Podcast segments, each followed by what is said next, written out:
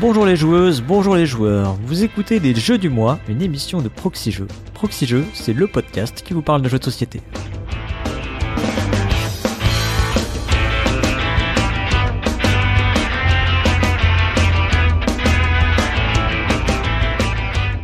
Je suis Cyrus et pour m'accompagner dans cette émission, je suis avec Flavien. Salut Flavien. Salut Cyrus, comment vas-tu? Bah ça va très bien. Je suis très content de t'accueillir dans cette émission. Première Alors, fois déjà fait- participé.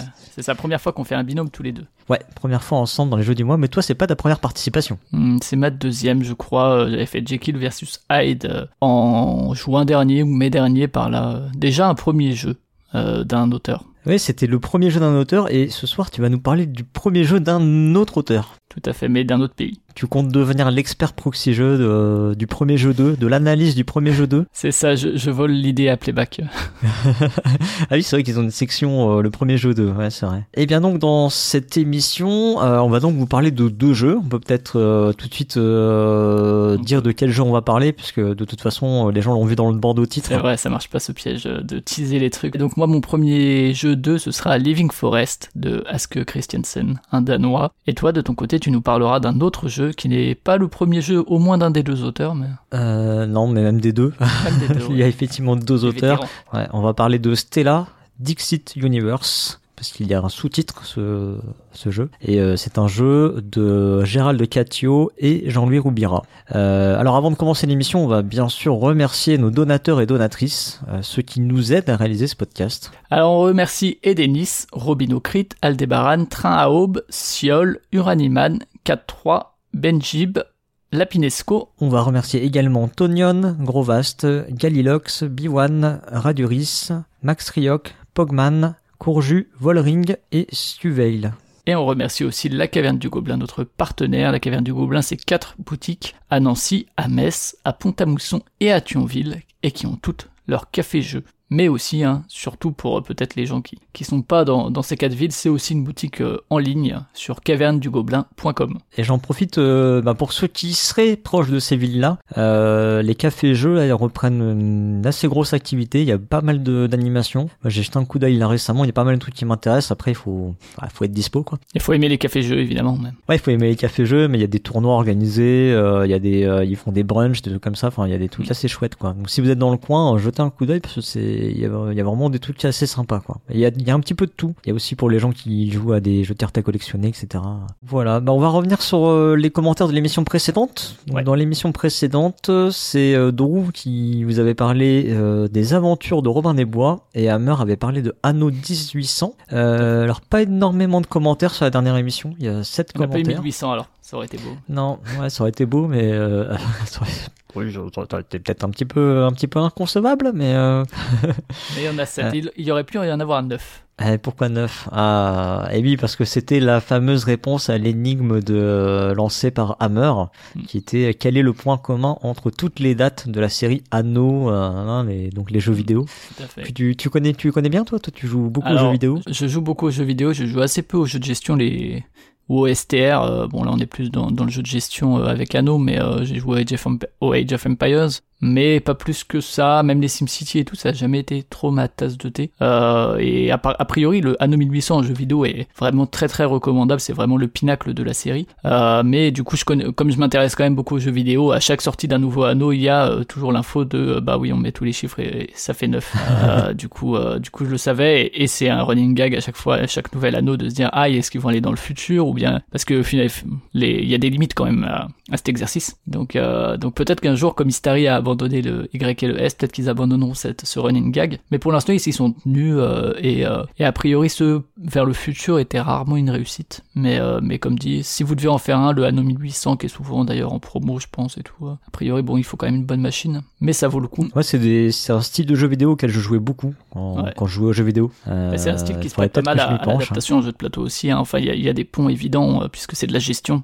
Voilà, mais j'étais pas le seul à savoir hein, puisque Mr. Speck euh, et Magician euh, ont trouvé euh, sans doute des férus de la série. Effectivement. Alors ensuite, il y a El Piero qui euh, lance un débat dans le dans les commentaires. Alors, euh, bah, écoutez, vous nous direz ce que vous en pensez. En fait, il faisait remarquer qu'il trouvait intéressant ce qu'avait fait Cargo, je crois, et ce qu'a fait également Hammer euh, du coup dans le dernier euh, épisode euh, de donner le le poids ce qu'ils appellent le poids BGG sur BGG ils appellent ça le, le poids enfin en anglais c'est weight. Ouais, c'est c'est pas le poids, euh, la masse, c'est vraiment la, la- la difficulté estimée, quoi. ouais c'est ça ce que j'appelle le niveau d'exigence du jeu quoi effectivement est-ce qu'il est complexe à aborder ou pas quoi. Pourquoi pas, ça peut déjà faire un élément de lecture pour les gens qui vraiment, vraiment n'aiment pas les jeux qui dépassent les 3 de, de difficulté. Après, parfois, je sais pas si c'est des votes de la communauté, tout ça et tout, mais euh, par- Si, si, oui, c'est ça, c'est des, c'est des, en fait, c'est l'accumulation des notes euh, données par les, les joueurs et joueuses euh, qui renseignent euh, BGG. est-ce que c'est toujours pertinent? Est-ce que la, la- qu'est-ce qu'on définit comme complexité? Autant de questions auxquelles on répondra peut-être pas ce soir. Et voilà. Bref, voilà. Si, si vous êtes pour, vous pouvez le dire. Si vous êtes contre, euh, vous pouvez le dire. Bah, Bah, ça, vous mettez juste un commentaire pour ou contre, et puis euh, ça nous fait un des commentaires. ça fera 1800 commentaires. On va exploser les scores. À quelqu'un qui est, qui est expert ou experte de nous faire euh, un petit bot qui, qui comptabilise pour avoir un pourcentage et tout. Bon après c'est vrai que dans les dans les jeux du mois on, on prend le temps quand même de se poser donc normalement on espère que vous avez une- un bon aperçu du niveau de complexité du jeu quand même. Bon bah voilà donc c'était euh, le retour sur les commentaires. On va peut-être attaquer maintenant et euh, du coup euh, je vais te laisser entamer l'émission en nous parlant de Living Forest.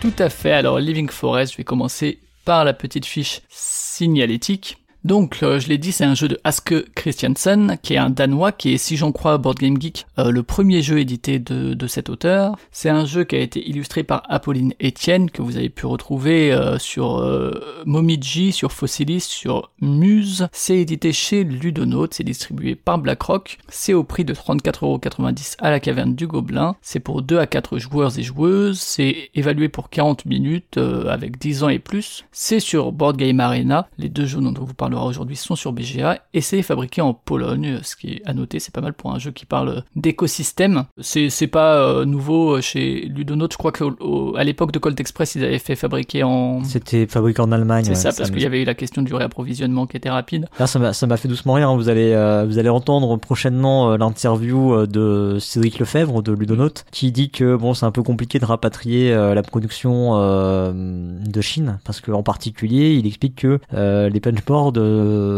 pour être aussi précis, il n'y a pas beaucoup d'usines qui le font.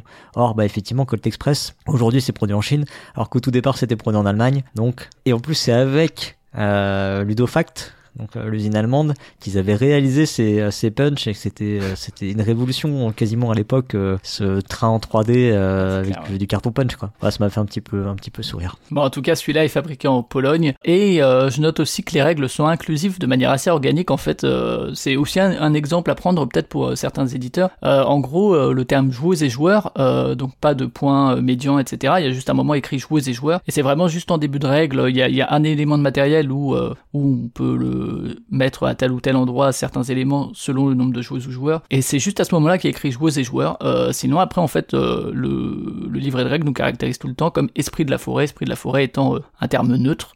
Donc, donc voilà aussi un moyen d'utiliser l'inclusivité pour, pour les éditeurs qui pensent que c'est illisible de mettre des points médians.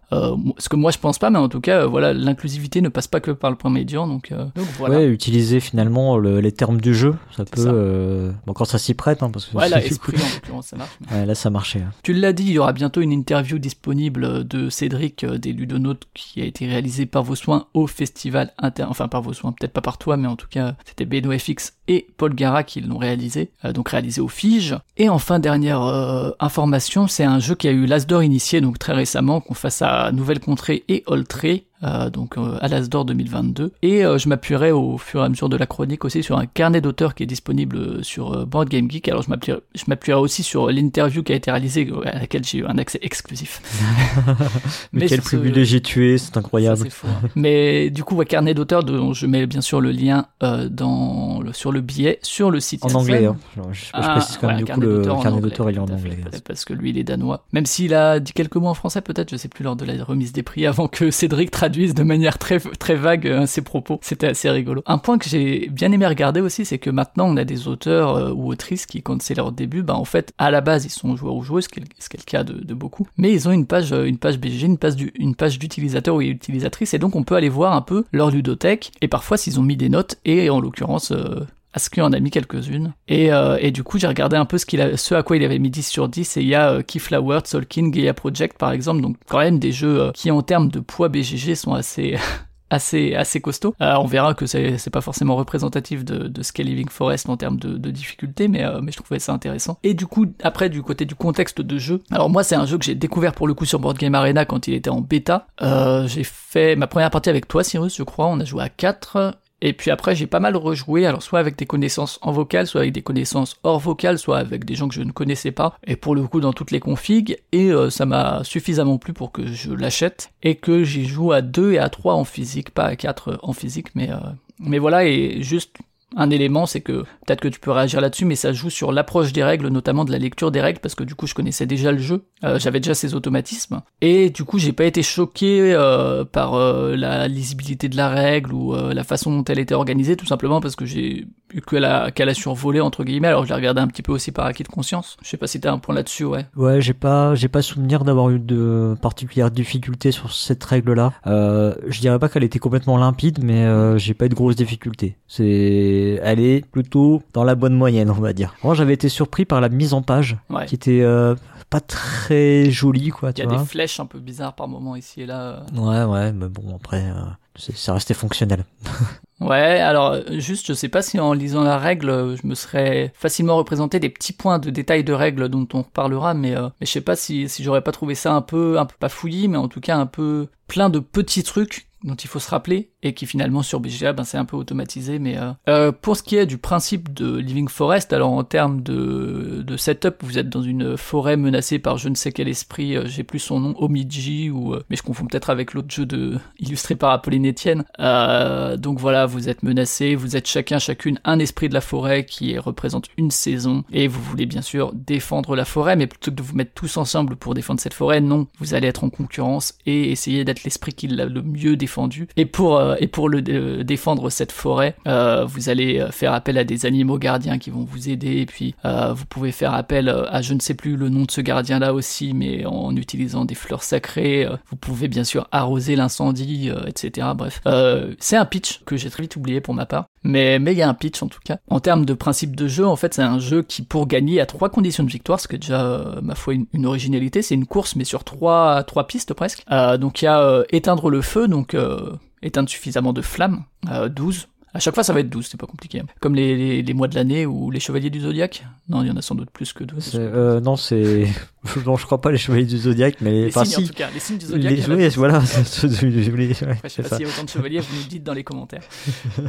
et euh, donc, il y a soit éteindre 12 flammes, soit euh, réussir à, à mettre sur son petit plateau personnel 12 euh, des arbres sacrés, voilà, 12 arbres sacrés différents, soit réussir à collecter 12 fleurs sacrées. Et les fleurs sacrées sont collectées de manière différente, euh, enfin, c'est un peu différent puisque c'est pas des, des choses qu'on accumule euh, au fur et à mesure, c'est plus des choses qu'on arrive à, à faire en un seul tour. Euh, et donc, ces conditions de victoire ont comme un peu euh, signification thématique la protection, donc la protection du feu, la propagation en mettant d'autres arbres, ou euh, l'éveil du gardien, donc en mettant suffisamment de fleurs sacrées, on appelle le, le gardien qui, qui, qui, s- qui défend la forêt contre l'autre gardien méchant.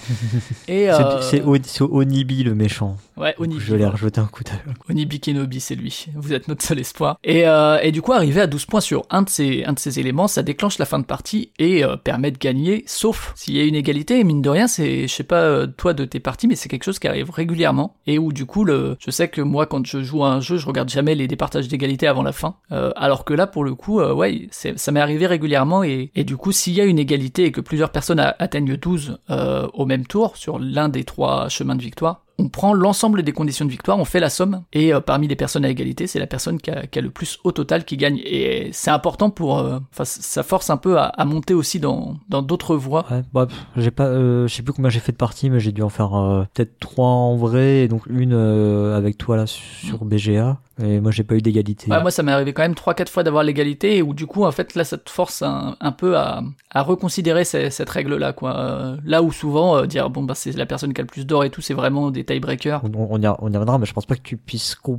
enfin, Non, complètement abandonner un truc en vrai. Non, Par, par tu défaut, t'auras des points sur les autres trucs de Ouais, toute façon. clair.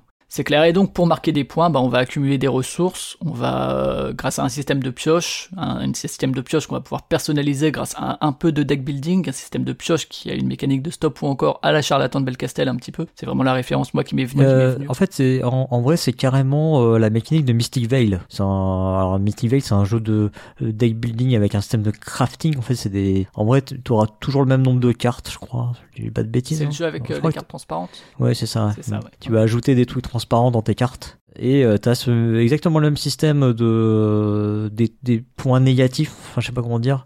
Euh, et si t'arrives à 3, euh, ton tour euh, s'arrête. Enfin, ouais, si je crois que c'est pareil, je crois que c'est une action de moins aussi, c'est un truc comme ça. Hein. Ok, donc on peut dire que Living Forest est un plagiat de Mystic Veil. Allons-y.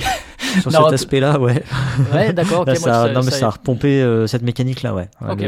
L'aspect stop ou encore du deck building, ouais ouais, mélanger au deck building parce que moi c'est vrai que le, le, système de stop ou encore me faisait beaucoup penser au charlatan. Et donc effectivement ensuite on a une ou deux actions euh, qui vont utiliser les ressources qu'on a accumulées et justement euh, une fois qu'on a fait nos actions on fait face à l'incendie sans quoi on a des malus. Euh, donc ça c'est le principe global.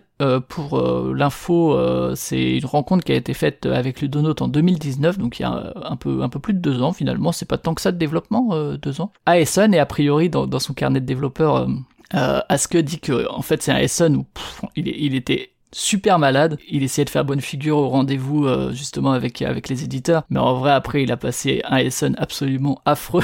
et, euh, et du coup ça, ça venait après euh, plusieurs mois essayer justement au sein de la communauté danoise des testeurs et auteurs autrices de jeux de faire un peu tourner les trucs, de trouver une cohérence justement entre les mécaniques. Et j'y reviendrai, mais dès que Ludonote a rencontré Aske, ils ont dit ok mais pas avec ce thème. Donc ils étaient, et lui, Aske a tout de suite dit ah oui bon pas de souci. Donc on verra que le, thème a évolué et pour le coup il, était tout de suite d'accord pour ne pas partir vers celui qu'il avait présenté. Et donc moi l'axe que j'ai un peu pris pour parler de Living Forest c'est euh, un axe que je t'ai piqué même si tu ne l'as pas inventé, euh, tu, me l'as dit avant en off, mais c'est euh, présenter effectivement Living Forest comme écosystème. mais c'est vrai que c'est un terme que tu as utilisé dans notre dans notre première partie et qui a fait tilt tout de suite de la manière dont, dont, les éléments interagissent entre eux et je l'ai gardé. Mais Paul Gara l'utilise aussi effectivement dans, dans l'interview et, euh, et, mais je trouvais que c'était. Ouais, c'est un terme qu'on utilise euh, beaucoup sur des jeux qui sont. Euh, c'est des jeux dans lesquels les joueurs, en gros, les éléments sont relativement statiques. Mais c'est les joueurs qui vont avoir une influence sur l'orientation de la partie. Hmm. Typiquement, Brass, c'est un jeu d'écosystème. Barrage, c'est un jeu écosystème. Euh, Kielus, c'est un jeu écosystème. Euh, parce qu'en fait c'est les joueurs et les joueuses autour de la table qui vont impulser l'orientation de la partie. Euh, ouais, je sais pas dans dans Killus tu peux te retrouver par exemple à faire des parties où il y a pas de il y a peu de pierres par exemple des trucs comme ça. Oui là c'est euh, vrai effectivement. Bah t'en parleras peut-être aussi euh, plus que plus que moi du coup parce que moi il y a vraiment aussi le le système de jeu qui est un écosystème du fait que les mécaniques entre elles vont interagir et avoir un impact les unes sur les autres et que du coup toucher à quelque chose va avoir un impact ailleurs. Ça c'est encore une autre c'est encore une autre dimension en fait parce que il y a y a y a bien cet effet euh, écosystème dont je parle à la brasse, etc.,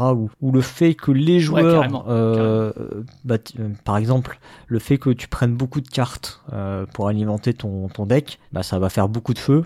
Voilà, donc vraiment... les parties vont avoir des dynamiques très différentes selon les choix effectivement des joueurs, des joueuses. Mais, mais encore, mais ouais, il y a encore un truc en plus dans Living Forest c'est que comme il y a ces trois conditions là qui se répondent, mais à la limite je, te, je te, laisse avancer euh, ouais, non, mais, ce que tu veux euh, dire et puis. Euh. Hein, pas. Mais euh, et, et, ça pour le coup c'est vraiment un, un choix euh, de, de démarrage en fait de, du développement avec Ludonote puisque dans, dans le carnet d'auteur on fait la traduction à la volée. Et Cyrus tu sais à quel point je suis bon pour la traduction à la volée en anglais.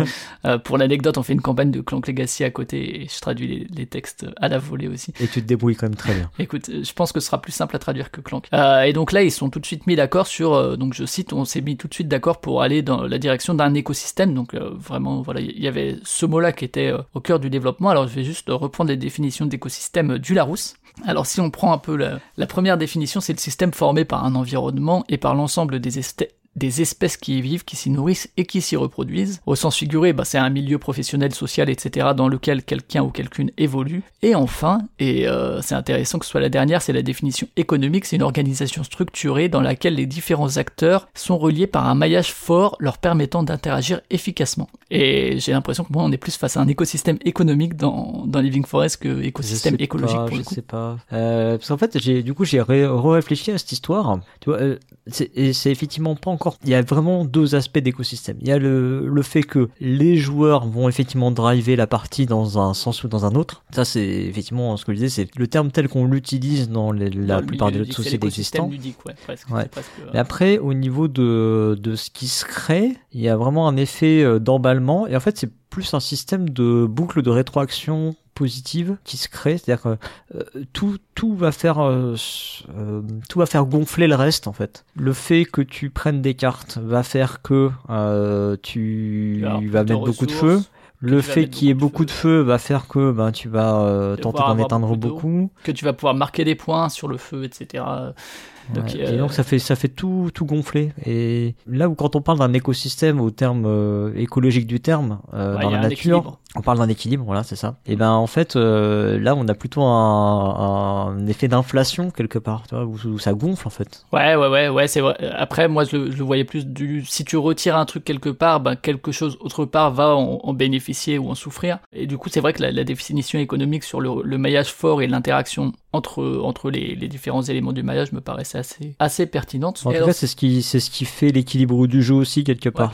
que c'est hmm. Bah, c'est c'est le système de jeu et ce qu'en font les, les personnes autour de la table en fait. Et euh, pour le coup, c'est intéressant que à la fois les personnes autour de la table créent un écosystème, mais que déjà le système de en lui-même est en quelque sorte euh, cet écosystème-là aussi, qui est pas le même. Du coup, peut-être qu'il y a des meilleurs termes hein, que, que ceux-là. Ben, je sais pas, j'en, ai pas vraiment. Je, j'ai pas réfléchi suffisamment longtemps pour voir si vraiment ça s'éloigne ou pas de, du terme utilisé pour euh, du Kielus, du Brass, etc.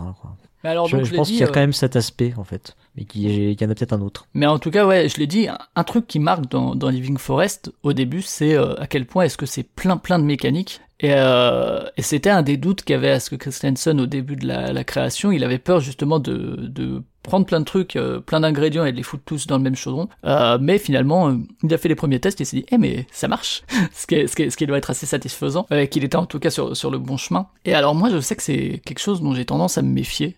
Euh, je sais pas de ton côté, mais moi, l'espèce de surenchère comme ça, c'est quelque chose qui a tendance à m'éloigner un peu, où je me dis, ouais, d'accord, vous avez tout mis, et vous avez mis ça, et allez, encore ça, et encore ça. Donc on l'a dit, il y a le stop ou encore, il y a du deck building, il y a euh, une mécanique à la pique-plume sur une espèce de plateau commun où, ce, où nos petites figurines, donc euh, qui nous représentent, se sautent au-dessus. Euh, Il y, y a vraiment plein de petits trucs comme ça, plein de petites mécaniques. Il y a du placement de tuiles pour essayer d'avoir des bonus passifs, des bonus immédiats. Enfin, c'est vraiment, t'as l'impression de se dire, ok, bon, vous avez essayé de prendre tout ce qui se fait depuis 15 ans dans le jeu de société et de mettre tout dans un jeu. Ouais, un, peu comme s'il y avait des mini-jeux, euh, ce Ouais, qu'on ce qu'on attribue beaucoup à Feld par exemple. Et il manque juste, euh, tu vois, des objectifs personnels et, et des objectifs collectifs, tu vois, des objectifs secrets et des objectifs. Euh, et un on, autre avait, jeu. on avait le carton plein.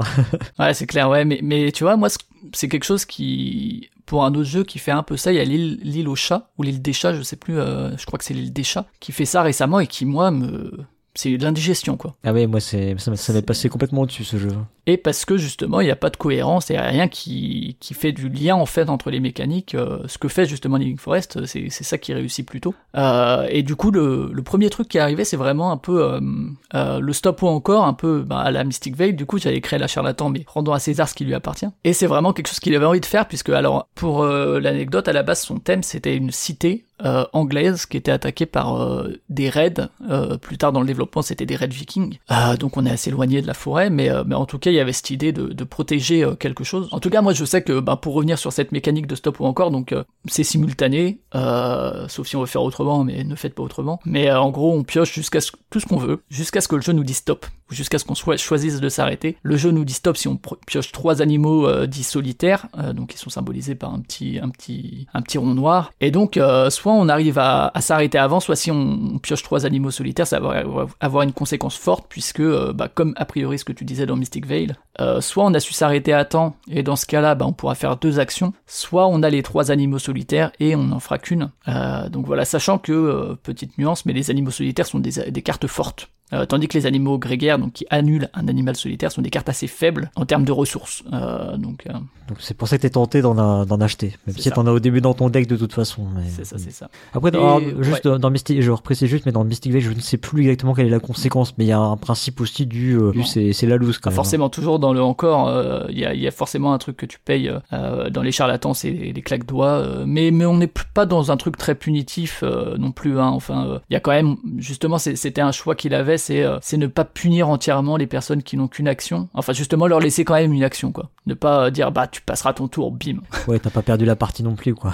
Ouais, euh, même si tu le fais, si on le fait trop, on risque quand même de perdre la partie, hein, je vous préviens. Euh, et moi, je sais que bon, voilà, ça c'est un, un point de vue personnel, mais le stop ou encore, c'est une mécanique que j'aime beaucoup, c'est un ressenti que j'aime bien, qui en plus avec le retournement de carte, euh, que ce soit sur BGA ou en vrai, ça fonctionne bien parce qu'à chaque fois, il y a, y a le côté je retourne ma carte et où il se passe quelques secondes entre le moment où tu la retournes ou pas. Des petites sensations, tu vois, la petite hésitation, le petit Hum, est-ce que j'y vais, est-ce que est-ce que j'y vais pas? Quand t'es trop greedy, euh, quand t'es t'es un peu trop gourmand, euh, t'es là et ah, tu sais, t'as t'as ce petit truc. Ah là là, je savais que j'étais trop gourmand. Parce qu'il faut imaginer quand même qu'on va potentiellement on va retourner, euh, je sais pas, j'ai n'importe quoi, mais quand on va, on va avancer dans le jeu, on aura peut-être on va peut-être retourner 7-8 cartes d'un Ouais. coup, direct. Enfin, parce que de toute façon, il n'y a pas assez de symboles euh, d'animaux solitaires, donc euh, c'est là tu peux les enchaîner, tu les tu les mets, tu les mets, tu les mets, tu les mets. Puis au bout d'un moment, effectivement, ah, t'arrives à deux symboles. Bon bah là, la question se pose quoi. C'est ça, et c'est à partir de ce moment-là que ce sentiment a- arrive, hein, de toute façon. Mm. Euh, sachant que bah il y a quand même pas mal de contrôle puisque tu peux regarder ta défausse. Ça, c'est des informations qu'on prend assez assez vite. Mais ouais, toutes ces petites sensations, moi, c'est quelque chose que j'adore. euh, le, le côté euh, ah là là, je le savais, j'étais trop gourmand, ou bien euh, quand tu prends un risque et que tu dis ah ça valait le coup, c'est bon et c'est passé. Ou bien ça arrive aussi hein, que premier tour, euh, je sais pas si toi tu l'as vécu, mais premier tour et est-ce que tu pioches ces trois animaux solitaires direct? Ah non, j'ai pas eu à ce moi, point. ça m'est arrivé. ça m'est arrivé et là, t'es.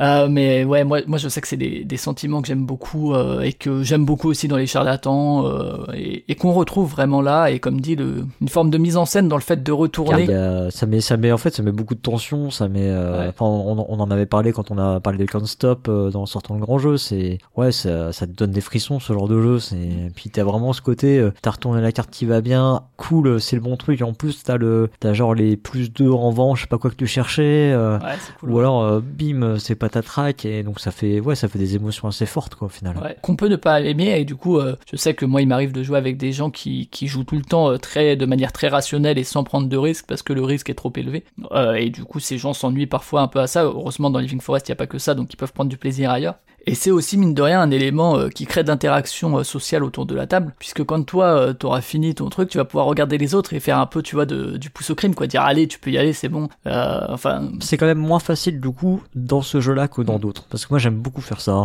tu fais Ouais, des ouais, pouces ouais. au crime dans les jeux stop ou encore. Et là du coup comme tu joues une bonne partie en simultané, bah tu peux te retrouver au moment où tu lèves la tête, les autres ils ont déjà fini quoi. Bah c'est plus si tu finis et que, et que les autres retournent, mais en même temps, euh, en même temps on y reviendra, mais pendant que t'es en train de retourner, t'es en train de calculer les ressources que ça te fait éventuellement. Euh, Quoique non, peut-être pas à ce moment-là quand même. T'es plus en train de calculer tes animaux solitaires ou pas. Ouais ouais, ouais euh, t'es plus là. Des, ou des, des, des fois si, comme je disais, parce que t'as parce que t'attends un plus 2 en vent et du coup là tu vas la regarder quoi. Et ouais, donc moi je, je sais que c'est un- une mécanique que j'aime beaucoup, donc euh, si vous y êtes sensible, ça peut, ça peut être, euh, être une phase cool du jeu, et c'est quand même la phase qui va tout déterminer, puisque ça va déterminer le nombre d'actions qu'on va avoir, plus le, les ressources qu'on va avoir à notre disposition. Euh, et donc je l'ai dit, hein, pour ça il y a, y a un aspect deck building, on va pouvoir acheter des cartes avec une des actions, et il y a un point sur lequel je veux revenir quand même dans cet aspect deck building, euh, et ça arrive parfois, mais c'est pas la norme, je pense, dans les deck building, c'est que la carte va au-dessus du deck, euh, les cartes qu'on achète, et pas dans la défausse. Et c'est très important dans le dans le sens où c'est ce qu'on va piocher après.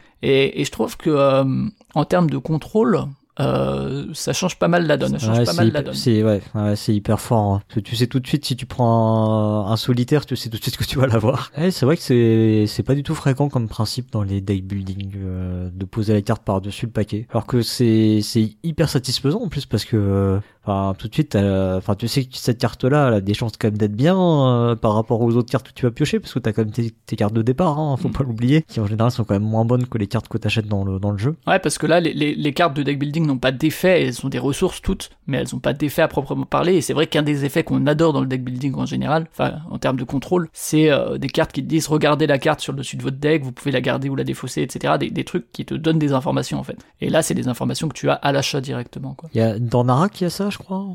Je dis pas de Euh, bêtises. hein, Dans me tu poses tes ouais, cartes ouais, euh, ouais, je au dessus. Je crois qu'il y avait Time Master qui faisait ça, qui est pas tout jeune comme euh, comme jeu de deck building. Et donc il y a ce fameux cercle des esprits qui est un plateau à part et sur lequel on a nos petites figurines et qui fonctionne un peu comme pic-plume. Donc euh, on va avoir une des ressources, le tourbillon, qui va nous permettre d'avancer de X cases dessus et de passer par-dessus les autres esprits. Et quand on leur passe par-dessus, on leur prend un bonus qu'il y a en début de, en début de partie. On a un, un arbre une flamme et une fleur sacrée qui, qui font partie des, des points de victoire euh, dans la course à la victoire. hein. Euh, et donc on peut leur en piquer un de notre choix et si on joue à 3 ou 4, ben, on peut passer au- au-dessus de 3 ou 4 de 2 ou 3 personnes et euh, prendre à chacun chacune un de ces éléments et ça peut faire beaucoup, ça peut vraiment faire basculer la partie et amener complètement à la victoire sur un gros coup ici. C'est c'est cool je trouve de retrouver cette mécanique là dans, dans un jeu comme ça, j'ai pas l'impression que ce soit une mécanique si utilisée. Mais ouais, ouais, ouais. Surtout que, enfin, en vrai, euh, en vrai, c'est pas fou quoi de tourner en rond. Mais, Ouais, euh, mais en fait, c'est bien, c'est bien foutu. Et non seulement ça fait ça, mais en plus, euh, moi, je sais action, que c'est une action que j'aime beaucoup Ouais. parce qu'en fait, euh, t'as un peu l'impression, enfin, en général, tu peux faire trois actions du coup avec ça. Et t'as l'impression de casser le jeu un peu.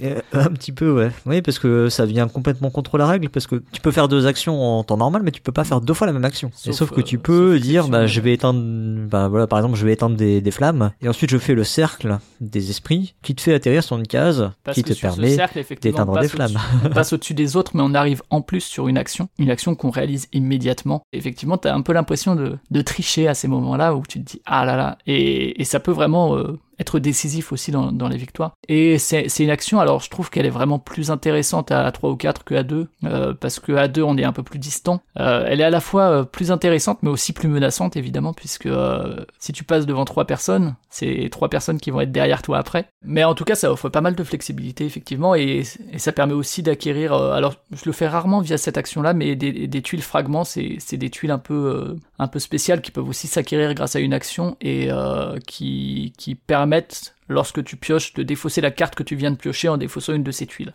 Euh, là aussi, c'est un truc qui apporte énormément de contrôle, énormément de flexibilité. Euh, le truc, c'est que ça coûte une action d'en prendre une, quoi. Et je trouve que c'est cher. J'ai toujours l'impression de perdre une action Ouais, euh, ouais. quand je fais ça. Que ce soit euh, de prendre ce bonus-là sur les Ouais, sur le le plateau des des, armes euh, ou sur le cercle des esprits, j'ai toujours l'impression que c'est pas le truc optimal. Alors que, enfin, pouvoir virer les cartes des animaux solitaires quand tu les pioches, ça peut, ça peut être vraiment fort. Quoi. Pas trop en début de partie en vrai, mais sur le quand t'es en milieu de partie, fin de partie, ça peut, ça, quand tu commences à avoir beaucoup de cartes, ça peut être méchant. Et du coup, t'as as parlé effectivement de, du truc des arbres, et euh, parce que euh, on peut également donc acheter des arbres avec l'action graine. Et, euh, et là, euh, ça va être un petit plateau personnel qui va être euh, une espèce de, je sais pas quoi, enfin avec des cases. Et, euh, donc c'est une des conditions de victoire, puisque acheter des arbres différents. Euh, 12 arbres différents permet de gagner, sachant que dans ces arbres, il y en a un fameux qui permet de faire deux fois la même action, qui contredit un peu la règle. Et, euh, donc ça, c'est grâce à l'action à l'action graine. Et sur ce, ce damier là de de parterre d'arbres, c'est encore un autre mini-jeu puisque on va pouvoir euh, donc les arbres qu'on achète, ils vont eux-mêmes avoir des bonus passifs. Donc ça peut être par exemple, bah, vous avez de manière permanente deux gouttes d'eau. Euh, ça peut être vous avez un soleil de plus donc pour acheter les cartes. Il va y avoir en plus des bonus selon les colonnes ou les lignes. Par exemple, toi Cyrus, tu serais peut-être du genre à, à acheter les, les arbres qui font des, des tourbillons pour avancer sur le cercle des esprits et en plus les mettre dans la colonne du tourbillon pour être sûr d'avoir au moins quatre tourbillons par tour. J'aime bien, j'aime bien ça. Et en plus de ça, aux quatre euh, coins de, de cet espace, il y a des bonus immédiats qui, quand on pose euh, un arbre dessus, permettent de faire immédiatement une action bonifiée en général. Et donc voilà, et donc il y a, aussi l'action euh, d'éteindre le feu avec l'eau euh, qui, permet de récupérer les flammes, qui ont différentes valeurs, bref, je vous passe les détails, et ces flammes-là qui sont aussi une des conditions de victoire, et qui sont un élément super important dans l'interaction entre joueurs et joueuses. Et c'est sur, quoi je vais, un peu partir. Faut savoir qu'à la fin du tour, on va, si s'il reste des flammes qui sont placées sur le cercle des esprits, il y a un peu un effet presque jeu coop où en gros euh, les flammes vont se répandre et euh, soit vous allez pouvoir euh, lutter contre les flammes en ayant suffisamment de, de ressources à votre disposition, admettons qu'il y ait une valeur de 5 en flammes, si vous avez 5 eau tout va bien. Euh, si vous en avez moins, et ben euh, les flammes se répandent sur euh, chez vous, notamment via la forme de cartes toutes pourries, qui sont les varans de feu, qui sont vraiment juste des cartes qui vont pourrir votre deck, qui elles vont dans la défausse et pas au-dessus de votre deck, Dieu merci. Ouais, je sais pas ce qu'ils leur ont fait, ces pauvres varans là, mais Ouais, je sais pas. ils ont ils ont écopé de la du, méchant de l'histoire. C'est ça, et du coup, euh, et du coup, c'est vraiment des cartes négatives qui sont en plus des animaux solitaires, donc et c'est que des animaux solitaires, hein, ils ont pas de ressources. Euh, et c'est intéressant parce que euh, c'est vraiment un, un élément clé de l'interaction entre entre les personnes autour de la table. Et c'est, il y a des parties où il y a personne qui a des varans, il y a des parties où, où on vide la pioche de varans. Euh, ça donne des parties assez assez différentes. Et euh, alors au niveau de l'interaction, justement, pour y revenir, c'est euh, dans, dans ce carnet d'auteur-là, ils ont dit que choisir comment gagner avant de jouer, c'est s'assurer de perdre, en gros. Ça veut dire qu'il faut pas mal d'adaptativité et que, que d'opportunisme et de voir comment la partie évolue, justement, selon les actions euh, des personnes autour de la table, quoi. Que c'est difficile de se dire, bon, bah là, je vais faire les fleurs. Parce qu'en fait, il y a plein d'éléments qui vont faire que peut-être cette partie-là, peut-être qu'il n'y en aura pas, peut-être qu'il n'y en aura pas beaucoup dans la file, peut-être que les gens vont pas acheter beaucoup de cartes, donc du coup, tu n'en auras pas. Ouais. Euh, c'est comme dire, euh, dire je vais éteindre, je vais éteindre des flammes. Si t'es derrière quelqu'un qui a décidé d'éteindre les flammes, bah tu vas tout le temps passer après lui. Donc. Et c'est plein de choses qui, vont créer l'interaction, puisque là aussi on, va le voir justement, c'est le côté il se passe un truc, mais pour qu'il se passe un truc, faut que je fasse un autre truc parce que tout a une influence un peu sur tout. Et notamment ces histoires de flammes, puisque on peut se dire prochain tour je suis premier joueur, donc je vais essayer d'avoir beaucoup d'eau, et donc il faut qu'il y ait beaucoup de flammes. Et pour ça, les flammes, elles se rajoutent selon le nombre de cartes qu'on a achetées. Donc peut-être qu'il faut acheter beaucoup de cartes à ce tour-ci pour qu'au prochain tour où je suis premier et où personne pourra me piquer mes flammes, j'éteigne beaucoup de flammes. Si tant est que je pioche beaucoup d'eau. mais, euh, mais voilà, c'est plein de, petites pensées comme ça qui vont se dire, ok, donc à ce tour-ci, je vais devoir faire ça pour qu'au prochain tour, ça fasse ça pour que ensuite je puisse faire ça. Et à contrario, évidemment, moi je vois que tu veux faire ça, ben j'achète que dalle de cartes. Et tu vas avoir un feu à éteindre avec tes neuf faux. Et donc voilà, il y, a moyen vraiment de s'embêter comme ça. Et sur le même, euh, sur le même point de vue du côté des flammes, justement, tu l'as dit, c'est euh, c'est se dire, ah, toi tu vas pouvoir les éteindre les flammes parce que t'as 8 eaux. Mais il y a tout pile euh, 8 flammes. Et eh ben écoute, je vais les éteindre et finalement t'avais prévu ton tour là-dessus, et ben je t'en prive parce que euh, je le fais avant toi et du coup tous les, les autres ressources que t'as c'est assez faible et tu vas pas pouvoir en profiter. Euh, et je trouve que vraiment c'est un jeu où on fait quand même pas mal attention mine de rien à ce que possèdent les autres. En fait, c'est vrai que c'est assez intéressant dans le jeu, c'est que euh, dans beaucoup de jeux, nuire à l'autre n'est pas un avantage pour toi. Or là, ça peut ça peut être pas mal en fait en vrai quand même de nuire à l'autre, parce que de toute façon, ça ne te ça ne te retarde pas vraiment toi, parce que euh, nuire à l'autre, ça te fait avancer forcément sur une des trois pistes en général. Ouais ouais, et puis bah pareil pour le feu, tu vois, euh,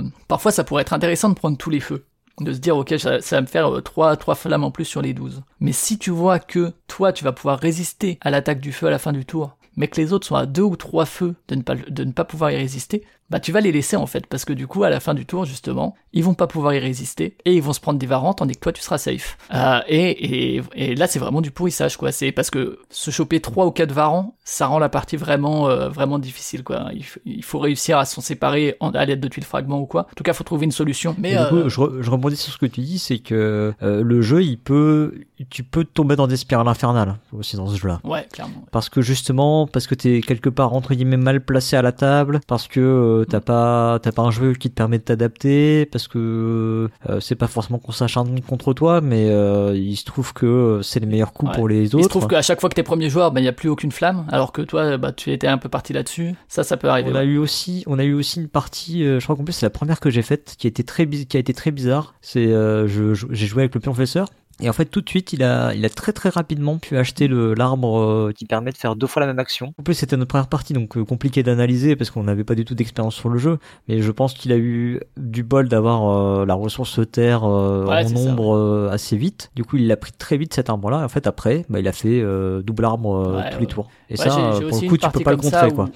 Il y a, y a aussi, j'y reviendrai un petit peu après, mais c'est une partie où tu peux sentir que tu vas perdre assez vite, quoi. Enfin, un jeu où tu vas, tu vas sentir que ta partie elle est flinguée euh, au bout de 3-4 tours parce que t'as fait les mauvais tirages. Est-ce que ça pourrit la partie ou pas Ça c'est à vous de voir. Moi je trouve pas, mais euh, mais en tout cas ouais. Euh, cet, cet élément-là, alors je pense que ça arrive assez rarement. Je pense qu'on est au-dessous des 5%, par, 5 de, possibilités, ce qui fait que dans un jeu de ce format-là, moi je le tolère honnêtement, qui est qui est comme ça des parties un peu craquées, dans un sens ou dans l'autre, quoi. Mais mais je l'ai vécu aussi celle-ci et, et c'est vrai que t'as l'impression de de pas pouvoir faire grand-chose, quoi. Enfin, il y a vraiment une attention portée en tout cas aux ressources euh, des autres, euh, aussi à, ce qu'ils peuvent faire comme action, à ce qu'ils vont te laisser, euh, et est-ce qu'ils vont te sauter au-dessus aussi au cercle des esprits, est-ce que je le dépasse, est-ce que si je le dépasse, il va pouvoir me redépasser derrière? Et il faut savoir qu'au début, il y avait carrément des, quand c'était l'ancien thème, des interactions encore plus des, plus, plus directes, avec euh, notamment des conflits, de la défense, des murs à construire. Et en fait, c'était tellement prenant que du coup, dans les, dans les playtests, euh, les gens se concentraient complètement sur, euh, sur ces conflits. Et c'est de là qu'est venue l'idée d'un ennemi commun.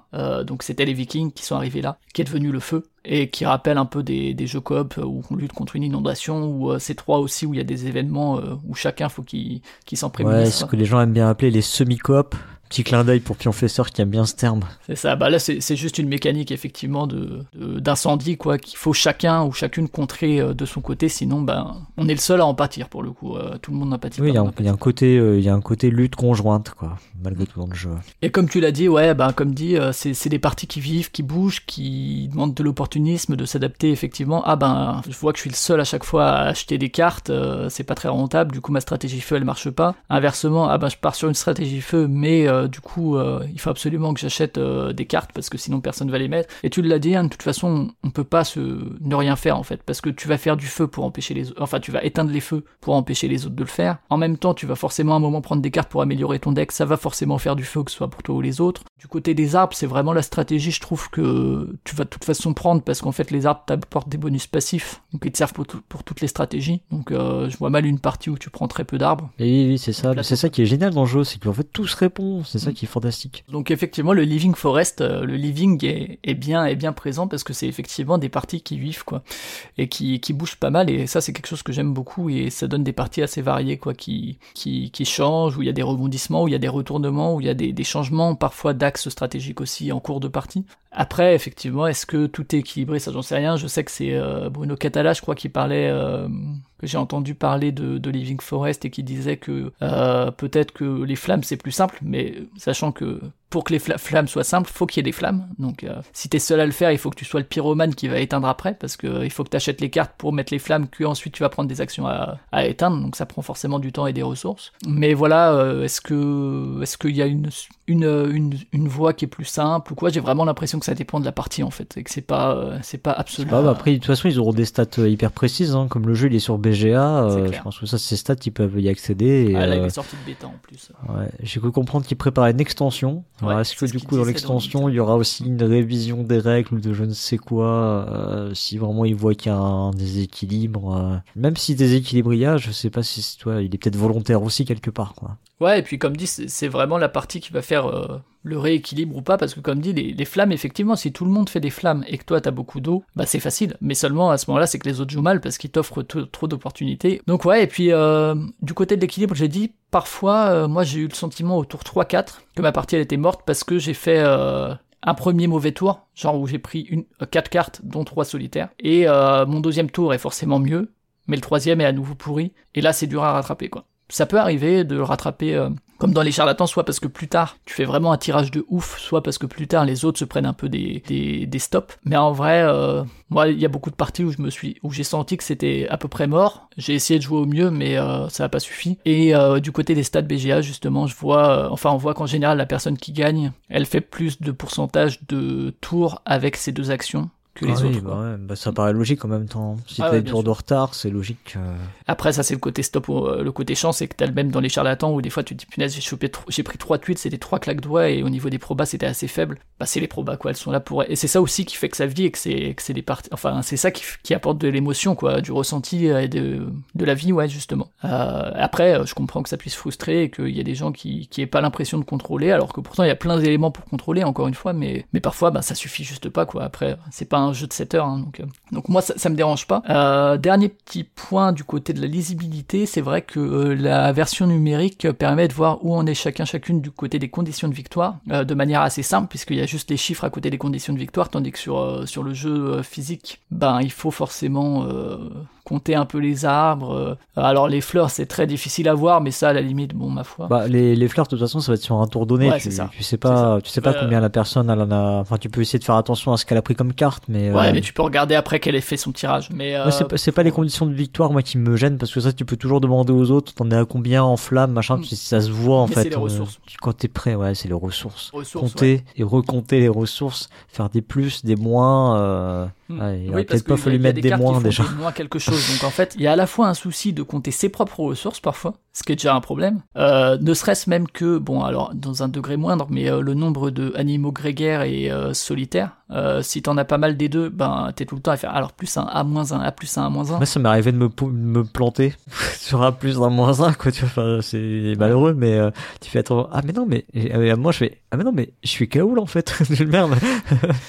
et, et du coup, il y a, y a ce problème ça chez, chez soi, mais il y a aussi ce problème là chez les autres, où il faut des fois leur demander, eh mais t'as combien de tourbillons, eh mais t'as combien d'eau, puisque comme je l'ai dit, il y a, d'interactions et donc c'est important de savoir combien ces personnes-là ont, notamment ces deux ressources-là. Hein. C'est surtout l'eau et les tourbillons qui sont soit vérifiés, ah, je compte chez toi, ah oui, alors attends, en plus je vois à l'envers, etc. Soit demander, donc demander cette euh, complexité à l'autre, c'est vraiment pas idéal. Euh, après, est-ce que matériellement il y avait moyen de faire autrement euh, en prenant des... C'est beaucoup plus facile à lire quand on a des ressources de type cube, quoi. Hein. Ouais, t'aurais pu faire des pistes par joueur et les gens mettent leurs leur résultats à la fin. Ça c'était possible, mais c'est de la manip. je sais, enfin, on aurait, on aurait critiqué qu'il y, y, avait la manip. sur BGA, du coup, ces ressources-là sont écrites mais je ne sais pas pourquoi ils les écrivent pas à droite euh, au-dessus de l'historique là euh, qui récapitule euh, tout. Donc voilà, ça c'est des petits points de lisibilité. Et donc après avoir parlé un peu des, mécaniques justement du côté thématique, et on va aller assez vite, hein, comme dit chez Ludonote, ils ont tout de suite proposé un, autre thème. c'est rigolo la façon dont on présente Ask dans son auteur. Il dit moi en général je pars des mécaniques clairement, et puis après du thème je fais des allers-retours entre les deux. Mais dans le cas de Living Forest, c'est d'abord le thème qui est venu, donc cette idée de, ville de ville anglaise attaquée, pour être finalement euh, jetée à la poubelle, mais pour le mieux. Donc ça me fait un peu marrer, c'est, parfois des, discussions qu'il peut y avoir sur l'appropriation d'un thème par les, les éditeurs et compagnie, euh, là pour le coup, euh, ils, trouvent que ça, ça en valait la peine. Sachant que du coup, bon, alors voilà, ils sont partis vers pourquoi on n'en ferait pas une forêt, etc. pour sûrement, je pense pas que ce soit du greenwashing de la part des ludonautes, en tout cas ça apparaissait pas comme ça dans l'interview que vous pourrez entendre. ça a l'air quand même d'être quelque chose qui les préoccupe. c'est une préoccupation de beaucoup d'auteurs. Voit, il y a plein de thèmes naturalistes qui sortent dans les jeux. Les éditeurs euh, croient presque que c'est original maintenant, tu vois, alors que en vrai ça l'est, ça l'est déjà plus, c'est déjà fini. En allant vers euh, vers cette évolution éditoriale, etc., euh, de d'un truc un peu plus un peu plus autour de l'écologie et compagnie. Il y avait évidemment des influences de Ghibli comme Princesse Mononoke qui a été rapidement mis en avant et du coup l'auteur était ravi parce que c'est un, un jeu qui un, un film qu'il aime beaucoup euh, c'est euh, Cédric qui se promenait du coup sur la, page Facebook de, de Apolline Etienne et qui s'est dit ah c'est trop bien et du coup il l'a envoyé à Aske et, et tout ça s'est fait assez euh, assez naturellement. après, d'un point de vue du thème, déjà du côté de la direction artistique, enfin de la direction visuelle, disons, moi je sais que je suis pas un grand client. Euh, je sais pas, je sais pas que c'est. Enfin, les couleurs me parlent pas plus que ça. Ouais, je sais pas. Il y a des. Moi, c'est pareil. Il y a, il y a quelque chose qui me gêne dans la couverture en particulier. Euh, les animaux. Euh, ouais, les animaux qui. Alors, c'est des animaux gardiens. C'est pas des. C'est pour ça qu'ils ont leurs yeux fantomatiques là. ouais, mais du coup, ça les ça les rend un peu bizarre quand même ce côté effectivement avec les les yeux. Euh, ouais, comme tu dis, fantomatiques. Je sais pas, je sais pas comment dire, un peu un peu lumineux, mais en gros, il y a pas de pupille quoi. Donc, euh, ça leur enlève un peu de l'âme au final quoi. Alors que c'est des Ouais, ouais, ouais. Mais euh, du coup, bon, après, euh, ça, ça reste, euh, ma foi, subjectif, en, vraiment de, mon propre goût. Et effectivement, moi, c'est pas forcément ce que je retiens. Pareil, du côté du matériel, il y a plein de petits trucs et tout. Alors, c'est pratique, les petits présentoirs à arbres, mais je trouve ça galère à chaque fois de. Alors, il faut pas les assembler à chaque fois, hein, rassurez-vous. Mais moi, je sais que je les mets dans des sachets plastiques, les arbres, et donc les mettre à chaque début de partie, c'est pas forcément ultra, ultra simple. ouais, et puis ils ont trouvé un système de rangement pour les caler qui est bizarre et qui est pas expliqué en fait. Ouais. Donc, c'est surtout que c'est dommage de pas l'avoir expliqué parce que euh, quand tu vois la vidéo, je, je crois qu'ils ont fait une vidéo euh, du coup avec le truc. Donc si tu la vois, tu fais ah ok d'accord je comprends. Mais en fait en vrai sinon t'es là devant ton ton insert en carton, tu fais mais c'est quoi ce machin? Pourquoi il y a il y a une excroissance là dans le, dans, la boîte? Tu fais c'est quoi ce truc là? Pierre Castor dans, dans les chroniques parlait d'Ori and the Blind Forest euh, en termes d'inspiration. Pourquoi pas? C'est vrai que bon je préfère Ori hein, largement. aussi parce qu'il y a la musique dans, dans Ori et Ori and the Blind Forest ou euh, la suite euh, Ori and the Will of the Wisps euh, que je vous conseille en termes de difficulté qui est un peu plus lisse. Qui sont des très bons jeux pour le jeux vidéo.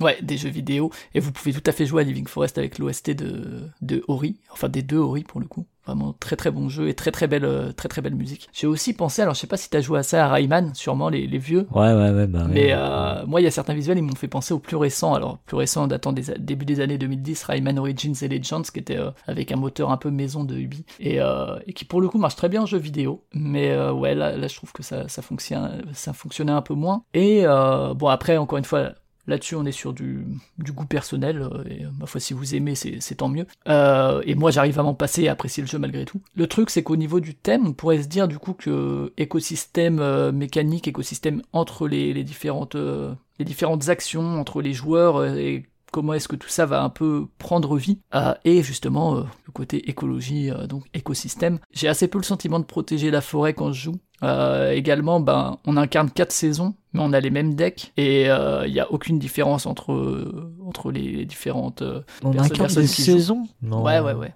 si. Enfin, on, est quatre esprits de la forêt, mais tu vois qu'il y a un bateau plutôt hiver, un autre automne, un autre printemps, un autre été. Ah, ah oui, oui. Mais je crois que ça doit pas te dire la règle, parce que ça me dit rien, cette histoire. Mais, ou alors, euh, ou alors je suis passé à côté. Euh, si, si, quatre esprits de la nature, hiver, printemps, été, automne ont été désignés. mais bah, tu je, vois, bah, je l'ai trop vite oublié alors. Et, et, finalement, on aurait pu. Il y a le choix de faire effectivement le même deck de départ pour, euh, pour euh, chacun chacune. On aurait pu penser à des saisons asymétriques, soit des decks différents, soit des dynamiques un peu différentes. Bon, c'est plus le même jeu après, évidemment, hein, mais, mais, mais ça permet aussi de, personnaliser un peu et d'identifier le personnage qu'on incarne, alors que là, incarner l'hiver ou le printemps, ben, c'est exactement la même chose.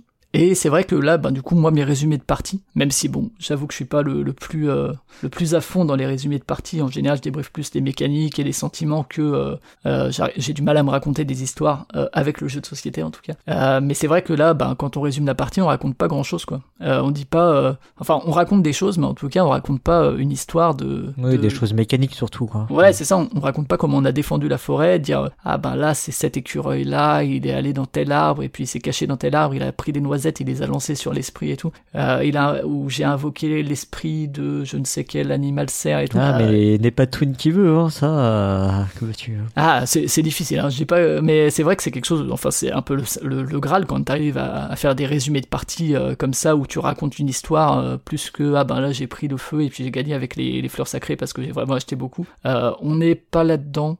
du coup, c'est vrai que la, le propos du, jeu se, retranscrit peut-être un peu moins euh, dans, dans ce ressenti, euh, disons dans l'incarnation qu'on peut avoir en tant que, que joueur euh, dans, dans les gens qu'on incarne quoi. Mais, mais, mais pour le coup par contre c'est vrai que le, ce que je disais comme système économique, écosystème, avec les, les, interactions etc., bah pour le coup ça ça marche quoi. Il y a vraiment un vrai écosystème qui se retrouve en termes de, de dynamique et de, et de ressenti. Il y, a, y a quand même quelques petits trucs que j'ai notés de je sais pas, on, on, sait pas pourquoi quand on fait appel aux animaux gardiens, ça va rajouter du feu, par exemple, comme dit. Ouais, le côté, le côté pompier pyromane, ouais. oui, il y a tout qui s'explique euh, pas complètement. Ouais. C'est ça, et en plus que t'as intérêt à faire, et je comprends pas d'où ça vient. Et là aussi, les, les, différents esprits qui sont en conflit pour une même forêt au lieu de, alors que la protection euh, c'est presque une mécanique qui pourrait être coopérative. Euh, tout ça, bon. Euh, donc voilà, ouais. Euh, en tout cas, en tout cas, pour euh, pour euh, boucler là-dessus, je m'étends pas plus que ça sur la thématique parce qu'encore une fois, je l'ai pas ressenti plus que ça euh, en tout cas, c'est un, jeu que j'ai beaucoup aimé. Euh, c'est un jeu aussi où je prends beaucoup de plaisir à expérimenter, à, changer de stratégie, à me dire ah ben je vais essayer les fleurs euh, cette cette partie-là, je vais essayer ça quand même, même si c'est a priori un mauvais choix, mais mais en tout cas de de partir avec cette idée-là, ou bien ah ben là je vais plutôt aller chercher tel bonus immédiat sur mon plateau, ou ah ben je vais essayer les tourbillons, ce genre de trucs. moi j'aime beaucoup les jeux où il y a de l'interaction, tant que c'est pas de l'interaction.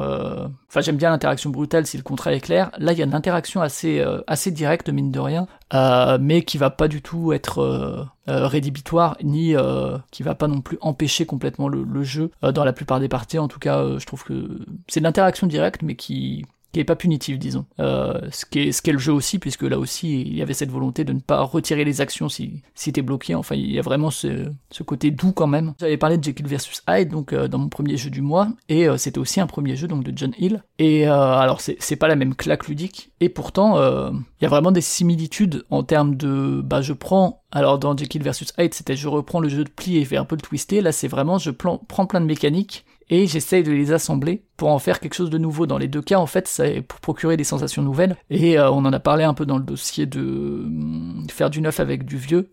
C'est là le, sentiment nouveau et l'originalité du ressenti de Living Forest, c'est pas des nouvelles mécaniques, c'est vraiment comment est-ce qu'il a pris tout, il a mis tout ensemble, et euh, le dosage de chacune fait que ça interagit bien, qu'il y a un équilibre, qu'il y a, ça se répond, etc. Alors qu'encore une fois, c'est super dangereux parce que ça peut donner un truc totalement foutraque à, à ce que moi je, je trouve dans l'île des chats où c'est vraiment un, empilement et où jamais ça, ça, a du lien. Là, vraiment, il y a quelque chose qui. Non, là, il y a, y a, vraiment quelque chose dans la structure du jeu qui fait que euh, les différents éléments de jeu se répondent complètement, quoi. Et euh, sont interconnectés et, tu te sens bien que si t'enlevais un truc, euh, bah il faut tout, faut tout revoir, faut revoir tout le reste, quoi. C'est ça. Et ouais, et je trouve vraiment que cet équilibre-là et ces interactions, alors à la fois entre les personnes autour de la table, mais aussi à l'intérieur même du jeu entre les différents. Et c'est rigolo parce que c'est différentes mécaniques, mais c'est aussi différentes lieu du plateau euh, sur la table. Euh, ils ont choisi de les, faire sur des. Ils ont pas fait un grand plateau, quoi. Ils ont vraiment fait des éléments différents. Ça donne vraiment des parties cool, des parties qui sont variées aussi. Comme dit, euh, j'ai eu des parties où on était plein de varans, hein, des parties où moi j'en avais, d'autres pas, d'autres où bah il y avait personne qu'en avait. Un bon petit coup de cœur, quoi. Sur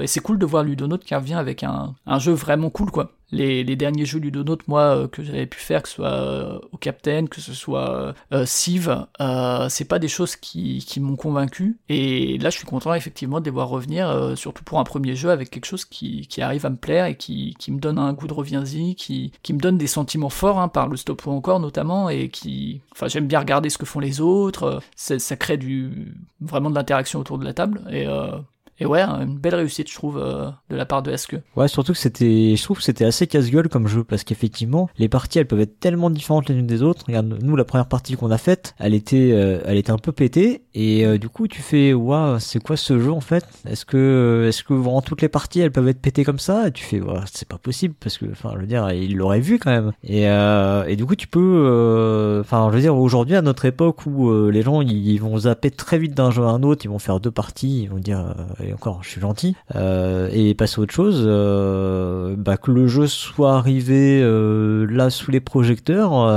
c'est cool, c'est cool en fait. Ouais, ouais, c'est chouette. Et, est-ce que c'est peut-être un gros coup de bol, je sais pas. Et puis mine de rien, c'est quand même fort de se dire que parce que ces parties pétées, ils en ont forcément eu en playtest, que ce soit les parties où tu rushes effectivement sur l'arbre à 11, ou que ce soit des parties où en gros au troisième, quatrième tour t'es flingué, et ils ont jugé peut-être ça tolérable. sur un jeu de 40 minutes à ce, à ce niveau de difficulté, moi je, juge ça tolérable effectivement. Alors peut-être que ce sera pas le cas de tout le monde, mais moi ça me dérange pas parce que c'est c'est c'est le prix entre guillemets à payer pour euh, pour un jeu qui a de la vie quoi. Et je préfère mille fois un jeu qui a de la vie où certaines parties vont pas fonctionner qu'un jeu où ça va toujours à peu près marcher où tu vas finir toujours à peu près à tant de points mais euh, où euh, les parties vont un peu se ressembler quoi. Alors du coup c'est un jeu Living Forest de Aske Christiansen, illustré par Apolline Etienne chez les Ludonautes, distribué par BlackRock à 34,90€ à la caverne du Gobelin, qui est euh, pour 2 à 4 joueuses, qui est donné pour 40 minutes 10 ans et plus, fabriqué en Pologne, et je rappelle qu'il y aura bientôt une interview de Cédric Deludonote sur le site.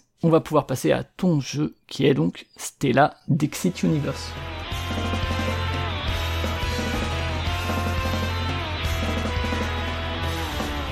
Alors, je vais effectivement vous parler de Stella Dixit Universe. Donc, c'est un jeu de Gérald Catio et Jean-Louis Roubira. Euh, le jeu a été illustré par euh, Jérôme Pellissier, qui est, enfin, qui a illustré également euh, Dixit Memories, donc qui est une des extensions de Dixit. il a participé également ben, à Dixit Anniversary, qui est une autre extension qui bah, regroupait en fait tous les illustrateurs de Dixit, hein, si je dis pas de bêtises, donc donc c'est logique. Puis là dernièrement, il a, il a illustré euh, visiblement une aventure dans Unlock euh, Game Adventures. Le Unlock, tu sais. Euh, avec Pondébile et compagnie, ouais. voilà, c'est ça, il des exactement, des références ludiques. C'est un jeu qui est édité par euh, Libellude. Euh, ça se joue de 3 à 6 joueurs à partir de 8 ans pour 30 minutes. C'est fabriqué en Chine euh, et on le trouve à 32,90€ chez euh, notre sponsor, la Caverne du Gobelin. Alors le principe de Stella, alors je vais dire Stella, hein, je vais pas dire tout le temps Stella Dixit Universe, hein, mais donc le principe dans Stella, c'est on va incarner des chasseurs d'étoiles qui sont en pleine compétition et qui cherchent à rapporter de la lumière dans leur monde, tu vois, parce que la lumière s'éteint un peu. Euh, et donc pour ça, ils vont monter, récupérer la lumière des étoiles en faisant des étincelles avec les autres joueurs et joueuses autour d'eux. Alors je sais pas si t'as si t'avais lu ce pitch toi. Ouais, j'ai joué au jeu aussi et ouais. Ouais, il y a un pitch quoi. Voilà. Ok, hein, tu l'aurais, tu l'aurais jamais inventé ce pitch en jouant au jeu, on est d'accord. Non, mais je sais pas si j'aurais inventé autre chose, mais en tout cas, ouais, effectivement, il, il reste pas trop en tête.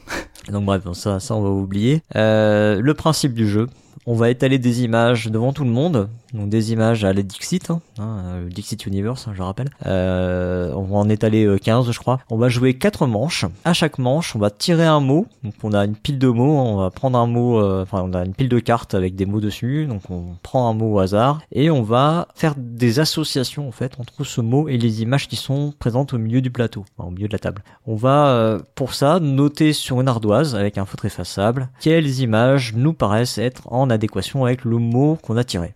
Donc euh, je sais pas, je vais dire n'importe quoi. Si on tire le mot amour par exemple, bah, si on voit peut-être, euh, je sais pas, un couple sur l'image, on pourrait se dire bah tiens ça, ça peut coller. Si on voit euh, des cœurs, on pourrait se dire bah tiens amour ça peut coller. voilà, ce genre de truc quoi. Complètement un principe d'association d'idées entre des mots et des images. Ça, Un peu comme Dixit quoi. Et donc ensuite on va comparer nos réponses avec celles des autres. Donc euh, là, plutôt façon euh, une animaux ou qui perd gagne. Alors, je sais pas trop pourquoi, mais le jeu me fait plus penser à qui perd gagne qu'à une animaux, alors que je pense qu'en vrai, euh, techniquement, je pense que c'est plus une animaux, mais je sais pas pourquoi. le côté image peut-être de qui perd gagne. Pour gagner des points, bah, il faut qu'on qu'au moins une autre personne autour de la table ait fait la même association entre le mot et l'image que nous c'est tout simple. Il n'y a pas de notion, justement, comme dans une animaux ou dans Gagne, il n'y a pas de notion de s'il y a trois joueurs, je vais marquer trois points. Enfin, s'il y a, pas, il y a trois autres joueurs ou joueuses, voilà, c'est à partir du moment où il y a au moins une personne, je vais marquer des points. Il y a quand même une petite subtilité, c'est que s'il y a exactement une personne, et pas plus, qui a fait la même association d'idées que moi, et ben dans ce cas-là, je vais marquer un point de plus. Donc de base, c'est deux points, et euh, si on est vraiment que deux, euh, ben ça fait trois points. ça, ça rappelle aussi Dixit le côté où, euh, tu sais, quand t'es en adéquation avec juste une personne. mais pas à tout le monde, mais en même temps au moins à quelqu'un, quoi.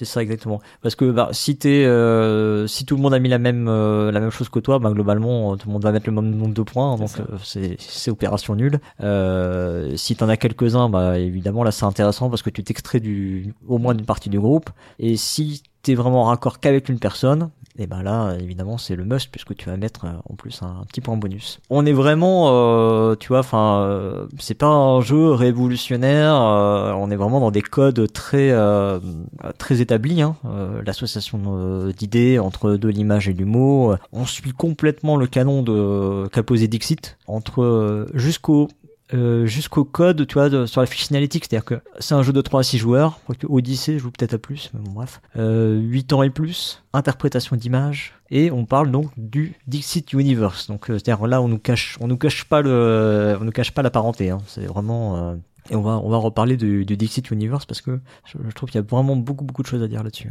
Ce qui est intéressant dans le jeu, c'est qu'il va il va créer euh, un vrai sentiment de connivence autour de la table. Et ça, c'est ce qu'on retrouve dans des Unanimaux, dans des Gagne. T'as vraiment, t'as vraiment ce côté, euh, bah, même, j'ai envie de dire, même finalement quand c'est avec tout le monde, tu vois, il y a, y a, ce côté un peu positif où ah bah oui, on a tous pensé à cette carte-là, quoi. Et, euh, et après t'as ce petit côté, effectivement, quand t'es vraiment bilatéral avec quelqu'un, où t'as vraiment que que vous nous deux, et bah là tu fais euh, ouais, euh, c'est bon, t'as vu, toi aussi t'avais la référence, bah oui, évidemment, on y a pensé et tout, alors que les autres autour de la table, ils vont te regarder comme ça avec des yeux ronds comme des billes, là, ils vont dire mais attends, c'est pourquoi vous avez cette, cette association hein Et d'ailleurs, il y a beaucoup de choses aussi qui passent dans l'explication. Ça c'est euh, ça c'est un truc qui, était propre à Keepergain, tu vois, où euh, tout le jeu se faisait dans l'explication. Donc Keepergain, c'était... alors juste pour rappel, on, on a 11 images ce sont pas du tout des images onériques à la Dixit, hein, c'est vraiment des, c'est des photos, quoi, c'est des clichés. Et on va faire des appariements, on va les mettre deux par deux, quoi. On va dire, ah bah oui, ça, ça va avec ça, parce que, euh, parce que voilà, ça c'est en métal, euh, ça, ça va avec ça, parce que euh, ça se mange, ça, ça va avec ça, parce que voilà. Et on va faire comme ça juste des appariements, et il faut essayer de faire les mêmes appariements que les autres autour de la table. Et donc, évidemment, bah, en plus, comme il y a 11 cartes, forcément, déjà, il y en a une de trop. Hein. et puis,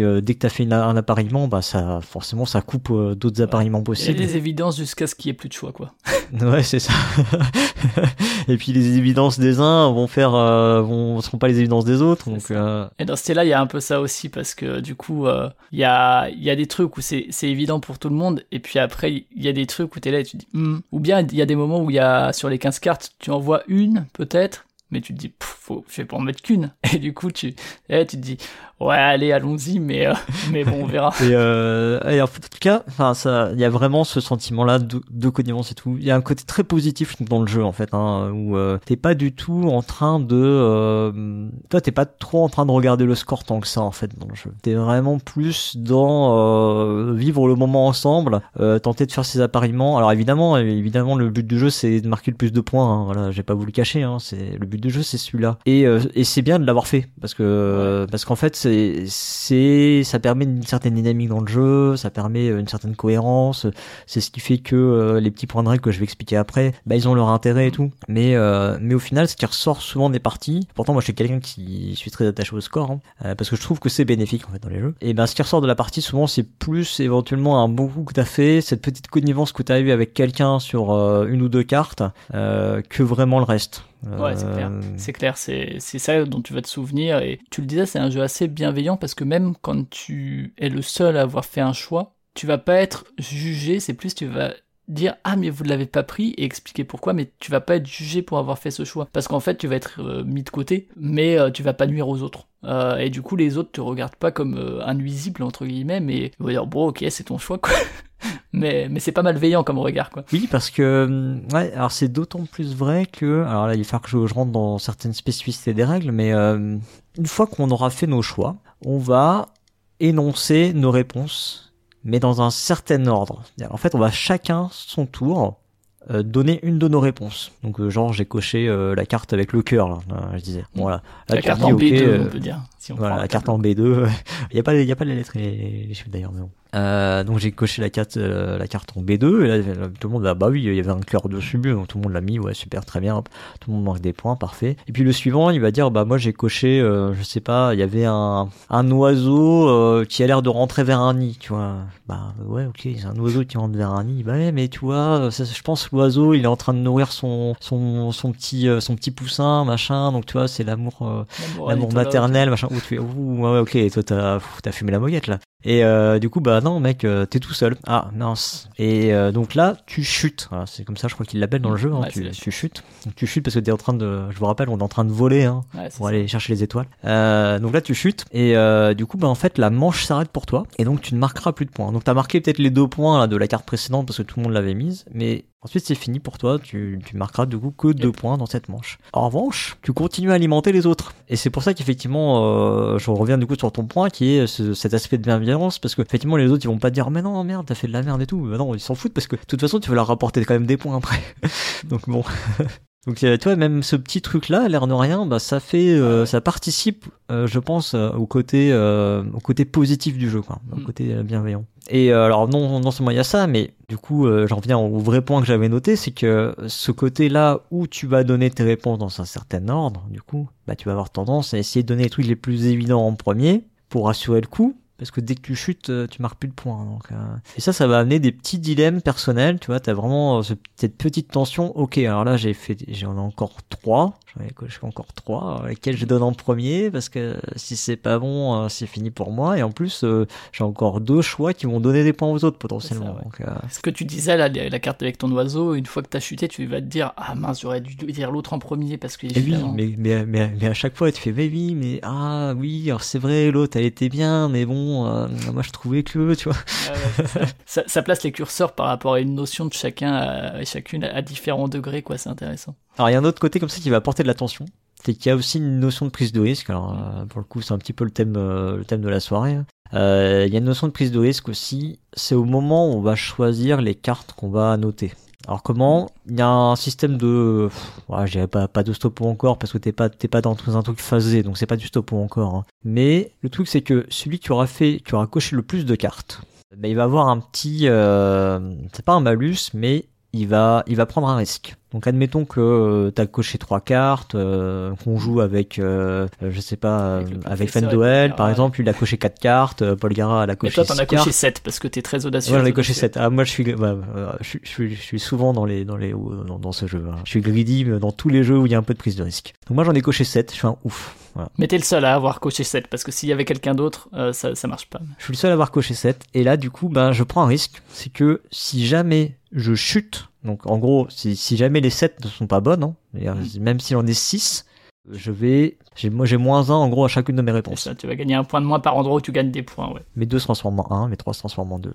Et moi tout seul. hein. Il y, a, il y a ce côté à la fois où bah, il faut quand même mettre un certain nombre de cartes Pour marquer euh, de pour marquer possible. des points. Euh, parce que si tu en mets 2 et que les autres en mettent toujours 3, enfin 4 ou 5, globalement euh, il y a très peu de chances que tu gagnes. hein. Ouais, même si t'as toujours tes deux bonnes, ça suffit un peu. Mais en même temps, et oui, et donc, enfin, et quelque part, plus t'en mets, euh, plus t'as de chances de gagner en fait. Plus t'as de points potentiels, quoi. Voilà, c'est donc tu pourrais tu pourrais dire j'en mets j'en mets 10 parce que t'es limité à 10 quand même. J'en mets 10 et puis euh, et puis bah advienne que pourra si je les donne dans le bon ordre euh, bah après tout j'en mets point. Mais non, Mais avec si cette règle que- là, Moi, si je joue avec Sirius et que je vois que t'en mets tout le temps 10, je vais me dire, bon, bah, autant que j'en mette 8 du coup, parce que de toute façon, je ferai pas les points négatifs, quoi. en fait le truc c'est que cette règle là, elle fait qui peut paraître à la fois rustine et euh, bah en fait elle a, vraiment cette double capacité à, à être une espèce de rustine parce que effectivement euh, euh, elle t'empêche de mettre euh, tout le temps 10 euh, et en même temps eh ben elle va réajuster celui qui potentiellement va mettre le plus de points quoi. Mm. Euh, ce qui peut euh, ce qui peut malgré tout marcher de temps en temps c'est-à-dire que de, de temps en temps le risque le enfin le pari il peut être il peut être gagnant quoi. Tu peux je peux avoir coché 7 et avoir euh, mes 7 de bonnes quoi. Oui, parce qu'il faut avoir à l'esprit que si les autres ont coché tous 5, c'est pas forcément les 5 mêmes, donc euh, toi, tu peux en avoir. Voilà, c'est faut se représenter ça comme ça. Donc euh, c'est c'est assez chouette parce que ça va te rajouter une dose de tension au moment où on est dans la phase où on est tous en train de cocher dans notre coin. T'as vraiment ce petit dilemme de dire Ah, ok est-ce que j'en coche une de plus ou pas? Est-ce qu'il y a quelqu'un qui va y avoir pensé Euh, et Voilà et du coup t'as quand même ces petites euh, ces petites tensions à la fois sur cette phase là et à la fois sur la phase suivante. Quoi. Donc c'est moi je trouve que c'est quand même vachement bien Ouais, euh, malin, ouais. bien foutu. Quoi, ouais. Alors en revanche bah ça c'est la toute petite difficulté quand même dans l'explication de règles au départ, c'est que t'es souvent obligé de l'illustrer quand même parce que euh, bah moi je l'ai présenté à des gens euh, qui euh, qui sont pas des joueurs acharnés hein, parce que ça va c'est tout à fait le public qui est visé hein, c'est on est sur du 8 c'est du public familial, les gens qui jouent à Dixit, ils peuvent jouer à ça hein. Ouais, carrément, ouais. Moi je pense que c'est plus accessible en vrai que Dixit. Ouais, ouais, carrément.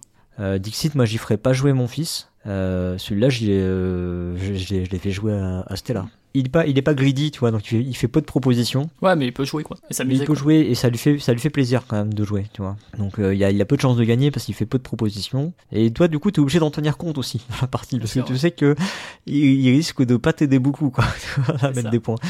Donc voilà. Enfin, en fait, j'ai pas, euh, j'ai pas grand chose d'autre à raconter sur le jeu. Hein. Je crois que j'ai à peu près dit tout ce qui, Ouais, tout ce ouais. que ça mettait en avant, tu vois. Franchement, il n'y a pas à chercher beaucoup plus loin, mais je trouve que c'est juste malin. Il y a juste tout ce qu'il faut. très malin, ouais. Les règles, elles sont impeccables. Moi, j'ai eu Ouais. aucun aucun souci de compréhension. Pourtant, il y a des il y a des cas, tu vois, il t'explique le cas A, le cas B. Enfin, je, je sais plus comment c'est dit exactement, mais tu vois, il y a vraiment des des cas séparés et tout. Mais euh, je sais pas, c'était limpide. Et franchement, euh, c'est suffisamment rare pour être souligné. Donc, euh, Mm. donc je le dis. Ouais, moi je me permets juste de, de rajouter sur l'accessibilité dont tu parlais. Euh, c'est notamment plus accessible, tu disais déjà à un plus jeune âge, mais aussi aux gens qui n'ont pas envie de, de s'investir trop dans la création de- d'un imaginaire ou de mots. Parce que dans Dixit, tu, tu devais, devais C'est pour, pour ça que c'est plus accessible que Dixit Ouais. en fait. Ouais, je l'ai pas dit, t'as raison de le préciser, mais ouais. Et du coup, ça peut l'ouvrir à plein de gens qui n'osent pas en fait euh, inventer ou qui juste n'ont pas l'imagination au moment X et que ça peut créer des blocages. Là, comme c'est par rapport à un mot qui était imposé, ben c'est effectivement plus accessible. La contrepartie de ça, c'est que c'est aussi ça qui fait la spécificité de Dixit, qui est une faiblesse parce que du coup, il arrive que tu crées des private jokes, tu sais, avec quelqu'un, euh, même si je crois que c'est interdit, mais où du coup t'es sûr qu'une personne va Ah trouver. non, non, non, non, non, c'est complètement autorisé dans C'est Dixit. autorisé, voilà. Donc oui, tu vois, enfin, c'est c'est un problème de règle qui fait que euh, que du coup, bah, tu peux faire en sorte qu'il y ait à chaque fois une seule personne qui trouve avec toi. Euh, là, c'est pas le cas parce que le mot est commun à toutes et tous. Effectivement, moi, j'ai joué avec des gens qui trouvaient que du coup, ça retirait sa spécificité et son son côté radical à Dixit. Où euh, pour pour ces personnes-là, le cœur de Dixit, c'était pas de discuter des interprétations de chacun chacune, c'était euh, la création de textes autour de l'image. Et ces gens-là sont ont trouvé le jeu plus lisse, quoi. Ah Oui, oui, non, qui- mais ça, je, je, je, je peux, je peux l'entendre, mais en fait, il est. euh, mais après, euh, Stella est moins lisse sur d'autres aspects, tu vois, sur ce côté euh, petite tension qui va te, qui va te placer, euh, ce, ces dilemmes que t'as quand même vachement moins dans Dixit, quoi. Carrément. Dans Dixit, t'es plus dans, euh, je me torture la tête pour trouver effectivement l'indice qui va faire un mouche sur une et une seule personne, quoi. Ouais, et également, tu, tu parlais du score. Moi, je trouve vraiment que c'est une des grandes réussites de Stella, c'est de donner de l'intérêt au score. Moi, dans Dixit, le score, je disais surtout que tu peux casser le score dans Dixit très facilement en empêchant les autres, euh, certains ou certaines de gagner ou quoi. Euh, et c'est vraiment une des faiblesses de Dixit. Moi, je sais que j'y jouais tout le temps en disant bon, on s'en fout des points. Là, dans Stella, c'est pas le cas, quoi. Et justement pour tout ce que t'as dit, parce que ces points-là donnent, donnent en fait tous les, les sentiments que tu, tu énonces dans les règles. Et je trouve vraiment ouais que c'est c'est fort d'avoir réussi à donner de l'enjeu au système de points de Dixit, quoi. Je trouve que c'est, chapeau, quoi. Alors, je sais pas si c'est euh, Gérald Catio qui est, arrivé avec ce système, mais, je trouve ça vraiment très fort, quoi. Euh, parce que du coup, le, score a un sens, en fait, dans ce style-là, là où il en a pas forcément dans Dixit, je trouve.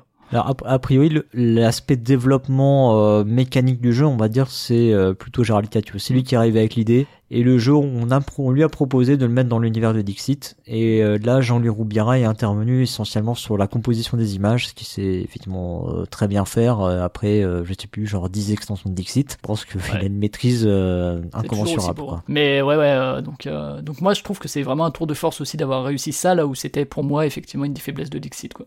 Ouais, ouais, tout à fait. C'est vraiment, euh, en fait, il y a rien qui dépasse dans ce là quoi. Toutes les, euh, toutes les, tous les mini points de règle sont vraiment justifiés. Euh, Pour moi, ça a tué Dixit, hein, tout simplement. Enfin, en dehors effectivement de des personnes que ça peut déranger vis-à-vis de, de la création de texte, mais sinon pour moi, ça a tué Dixit. Hein. Je sortirais plus Dixit en fait depuis là quoi. Bah moi, j'ai jamais été un méga fan de Dixit, quoi. Autant je le reconnais.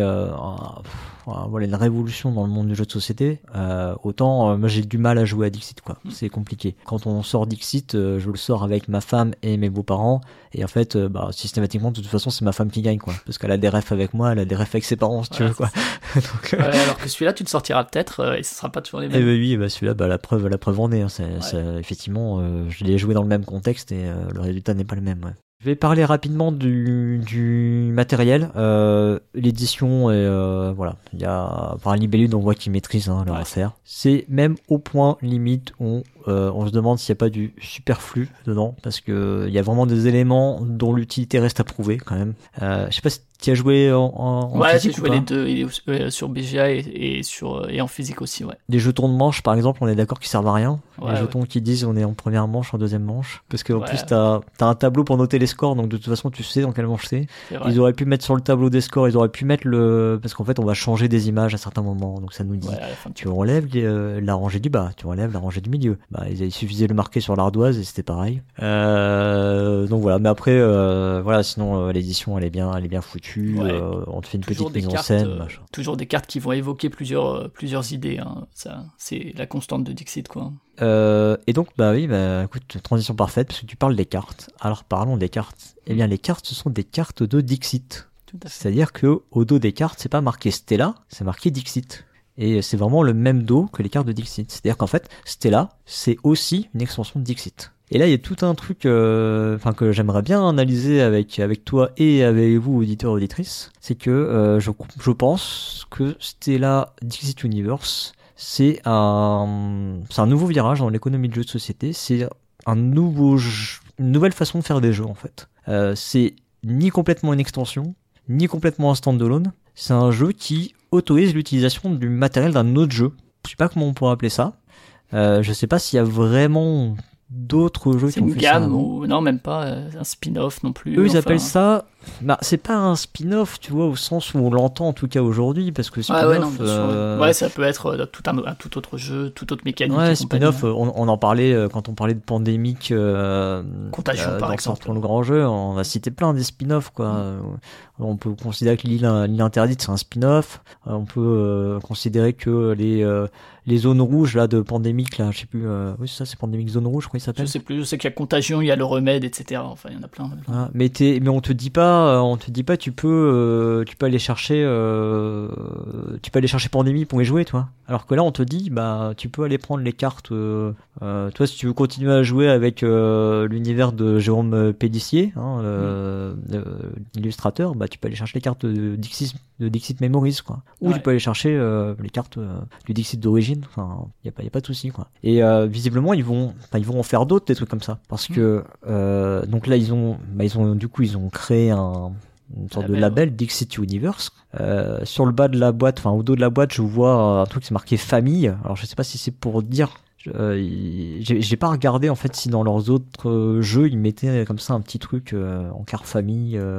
Est-ce qu'ils mettent famille initiée Je sais, je sais pas trop quoi, expert. genre sur Obscurio, je sais pas quoi. Mais est-ce que ça veut dire que qu'ils veulent faire des jeux d'un autre niveau d'accessibilité dans ce Dixit Universe Je sais pas trop. En tout cas, c'est intéressant de noter que ça existe. Je sais pas encore comment appeler ça. Tu vois, une franchise. Tu vois, pour pour Marvel, ils appellent ça une franchise, mais c'est pas. Ouais, je sais ouais, pas si ça colle tout à fait. Alors j'ai essayé de trouver un nom, tu vois, j'ai regardé parce qu'eux ils mettent ils mettent pas en avant ce truc-là au-delà de c'est un jeu dans la gamme Dixit, tu vois, mais une gamme, c'est pareil, une gamme. Euh, les, les, jeux mini Diello, c'est une gamme aussi. Donc... Euh. Bah ouais, c'est ça, tu vois, c'est des gammes commerciales. Moi j'ai envie d'appeler ça un jeu satellite, je sais pas, c'est une sorte de satellite, tu vois, c'est quelque part c'est autour de Dixit, mais c'est pas Dixit, vois. Bah, en fait, c'est parce qu'il se place à plus à plus à plusieurs trucs. C'est euh, à la fois un jeu unique auquel on peut jouer sans, sans autre jeu, découvrir euh, Dixit Universe avec Stella. C'est à la fois potentiellement une extension de Dixit parce qu'on peut utiliser les cartes de Stella dans Dixit. Dixit est à la fois presque alors une extension de Stella du coup parce qu'on peut utiliser mais dans l'autre sens quoi parce qu'on peut utiliser les cartes de Dixit dans Stella euh, donc euh, on peut enfin c'est effectivement ouais assez assez et c'est très cool d'un point de vue consommateur hein, du coup hein, parce que pour les gens qui ont déjà Dixit, euh, t'as as, plein de matériel pour Stella. C'est ça, t'as déjà, as déjà une extension en fait. Quoi. Et pour les gens qui ont que Stella, t'as plein d'extensions déjà pour, euh, pour Stella quoi, qui sont disponibles. Et euh, alors ça, juste euh, pour essayer de dresser un paysage de tout ça, alors c'est marrant parce qu'en fait, euh, Pionfesseur en parlait dans ce fameux dossier Faire du neuf avec du vieux. Il a cité un moment, il a dit Ah, Dice Throne, ils sont en train de faire un jeu en coop, je sais pas quoi, c'est un autre jeu, mais ça utilise le matériel de Dice Throne. Ça existe aussi avec euh, Dice Throne, c'est Dice Throne Adventure. Je vais aller jeter un coup d'œil. Donc qui a l'air de, alors qui est en Kickstarter machin, donc je sais pas trop euh, s'il est déjà sorti sur le sol américain ou pas. Je crois que c'est pas encore livré, mais voilà. du coup ça va être euh, à peu près contemporain. Je sais pas si on peut considérer que par exemple Perse euh, tu vois, Perse, c'est un jeu de cheap as game. Ouais, j'ai jamais joué, mais je vois, ouais. ouais c'est un jeu de cartes, en fait, dans lequel tu as une seule carte de valeur 1, deux cartes de valeur 2, etc. Jusqu'à, euh, je sais plus si ça s'arrête à 9 ou 10, peu importe. Et en fait, après, t'as plein de règles autour de tout ça. Et, mais finalement, après, c'est le même matos. Mais ça, ça revient un peu à un jeu de 32 cartes où tu peux jouer à la bolotte, tu peux jouer, euh, enfin, tu vois. Donc, je sais, c'est encore différent. En tout cas, ce que je trouve vraiment cool, c'est que, enfin, Libellude a arrêté de tenter de nous vendre des cartes de tous les formats. Donc dans Mysterium, c'était le même format, mais ils avaient changé le dos. Dans Obscurio, ils ont fait des cartes rondes. Dans One Key, ils ont fait des découpes spéciales. Dans Shadows Amsterdam, ils ont fait des hexagones. Donc euh, pourtant, il y avait encore de quoi faire. Hein. Tu peux encore faire des carrés, tu peux faire des triangles, tu peux faire, je sais pas, des pentagones. Des... Voilà, ils, ils avaient de la marge. Hein. Mais ils ont arrêté ils ont arrêté. Je sais pas s'ils ont complètement arrêté, mais euh, en tout cas, avec euh, Stella, je trouve qu'ils ont trouvé une super bonne idée, euh, ouais, de, de permettre comme ça ce, ce, croisement entre tous les jeux. Et ben, même la colorimétrie doit être à peu près la même. bon, même si c'est peut-être un peu moins essentiel dans, dans ce jeu-là que, que dans des jeux où le dos est important pour le coup, on s'en fiche un peu du dos. Mais mais ouais, c'est super cool en ah termes En fait, je crois que dans Dixit, les extensions et tout, si tu mélanges tout, tu sais pas, tu sais pas de quelle extension vient quelle carte. Hein. Il faut ça, faut accepter en revanche, euh, faut pas être trop trop borné, euh, faut, faut accepter un peu le bordel euh, où, où tes cartes elles vont être mélangées dans les boîtes hein, si si tu mélanges quoi. Enfin si tu mélanges les, trucs, hein, si tu joues avec une seule extension, y a pas de souci. Hein. Bah je sais pas si tu veux donner ton avis. Du coup toi tu, toi aussi tu as, non, ouais, c'est ce que je t'ai dit. moi comme dit, bah ça, ça dépasse pas. C'est un jeu plus accessible que Dixit, donc très accessible parce que Dixit l'était déjà, mais plus par sa dynamique de, de, de... déjà c'est qu'un mot alors que dans Dixit ça pouvait être une phrase, euh, du fait que ce soit imposé, que tout le monde elle-même, qui permet aux gens que ça bloquait de, de jouer à, quelque chose qui est... revisite quand même Dixit, hein, on est quand même vraiment dans la continuité en termes de, de sentiments de jeu et de, tu l'as dit, le plaisir de, de débriefer un peu du choix de, de chacun et chacune de, de pourquoi est-ce que j'ai associé telle image à tel mot. Et euh, ouais, franchement, enfin, éditorialement nickel. Euh, moi, les les, images, c'est toujours aussi incroyable. Sur BGA, on peut zoomer et tout, et moi je reste tout le temps à zoomer, à regarder les détails. Euh, toujours super travail éditorial pour euh, justement euh, que ces images soient évocatrices de plusieurs choses, mais sans non plus que ça parte dans tous les sens. Ouais, après t'as parlé effectivement des, petits éléments de règles qui apportent du sel et qui sont... Enfin, il y a plus de règles que dans Dixit en termes de possibilités, et pourtant c'est plus simple. En tout cas plus accessible. Après, encore une fois, je comprends cet ami-là qui me qui me disait euh, que pour elle, ben, du coup, c'était un jeu lisse qui enlevait un peu tout ce qui fait euh, de Dixit un jeu unique et qui a apporté quelque chose. Je peux comprendre aussi ce point de vue-là, mais là encore, si c'est le prix euh, pour que plus de monde puisse jouer et ressentir ce genre de sentiment, surtout que Dixit disparaît pas, comme on l'a dit, donc, donc les deux sont là, quoi. Mais super, ouais. Très très belle découverte aussi. Et du coup, ça fait deux, ça fait deux jeux de Gérald Catio, deux jeux que j'ai vraiment trouvé très très bons. Je, vais vraiment surveiller cet auteur de près. Bah, même si effectivement Jean-Louis Roubiara reste crédité essentiellement, enfin de ce que j'ai compris, hein, essentiellement pour la paternité de, Dixit, parce que bah, ça amène quand même aussi euh, tout cet aspect-là, hein, faut pas le, faut pas le nier. Et le gros travail euh, sur les illustrations. Il est fort quand même parce que effectivement c'était Masterworld et, euh, et là aussi forcément en termes de proposition de base, on peut te dire que c'est pas très original, mais il a réussi à, donner de l'intérêt à, à, sa proposition quoi. Il est fort pour pour twister un peu des trucs qui peuvent être euh, bateaux. Euh, et du coup, on l'attend au tournant quand même, du coup. Hein. C'est ça. Attention, le troisième jeu. Euh. Voilà, bah écoute, on va, on va, on va pas, on va pas faire plus long que ça. C'était Stella Dixit Universe. Donc c'est un jeu de Gérald Catio et Jean-Louis Roubira, donc qui a été illustré par Jérôme Pellissier, édité par Libellude. Ça se joue de 3 à 6 joueurs à partir de 8 ans. On peut descendre un tout petit peu, là où pour Dixit c'est pas tout à fait le cas. des parties de 30 minutes, c'est fabriqué en Chine et euh, c'est vendu au prix de 32,90€ chez notre sponsor, la caverne du Gobelin. Et merci Cyrus de ta présentation de Stella Dixit Universe, on va le dire une dernière fois. Euh, quant à vous, euh, auditeurs, auditrices, si vous avez aimé cette émission, n'hésitez pas à le dire sur le site où il y a tous les liens et toutes les informations euh, qu'on peut avoir sur les jeux dont on a parlé aujourd'hui. N'oubliez pas aussi qu'on a, si vous voulez nous aider pour, le, pour le podcast, que vous pouvez contribuer sur YouTube, sur Utip ou sur PayPal ou nous contacter pour trouver d'autres moyens. et si vous n'avez pas aimé ou, ou quoi, si vous avez des idées de comment est-ce qu'on peut appeler euh, ce, cet objet ludique, euh, n'hésitez pas aussi. Ça vous plaît, euh, un jeu satellite, j'avais pensé à Rejeton aussi, pour le côté. c'est de bâtard de C'est un peu moins, un peu moins fils. ouais, je sais Alors en tout cas, n'hésitez pas aussi à, le dire dans les dans les commentaires. Alors la semaine prochaine, il y a pas mal de choses, hein, puisqu'il y a les interviews de Cannes, il y a normalement un tas joué à quoi, il y a deux interviews et il y a surtout, surtout Cyrus, qu'est-ce qu'il y a la semaine prochaine, vendredi prochain, l'émission phare vrai, un sortons le grand jeu, un nouveau, sortons le grand jeu. Est-ce que tu peux déjà nous dire le jeu Ah, je sais pas si je peux révéler ça, mais euh, bon, on l'a déjà révélé sur le Discord parce qu'on fait des petits, on fait des petits quiz. Alors avant, je faisais des petits, euh, des petites devinettes euh, sur Twitter. Maintenant, je les fais sur Discord. C'est ça que vous pouvez rejoindre. Voilà. Et donc, ce sera Scotland Yard. Ah, je vois déjà un héritier, au moins. Ah, il y en a, il y en a, il y en a plein. Ça crée tout un, tout un pan de jeu. Si c'est pas forcément les jeux les plus sur le devant de la scène, ça a vraiment créé tout un pan de, de tout un style de jeu de société. en tout cas, donc vous avez une émission par jour presque la semaine prochaine, ce qui est quand même pas rien, sauf mercredi, je crois. Vous pouvez vous reposer, mais sinon tous les matins vous vous réveillez avec Proxy Jeux. En tout cas tous les jours de la semaine, pas le week-end. Et du coup, euh, donc voilà pour la semaine prochaine. Et le mois prochain, pour l'émission Jeu du mois, vous retrouverez donc un nouveau duo. Et euh, on vous dit à très bientôt. Et d'ici là, jouez, bien.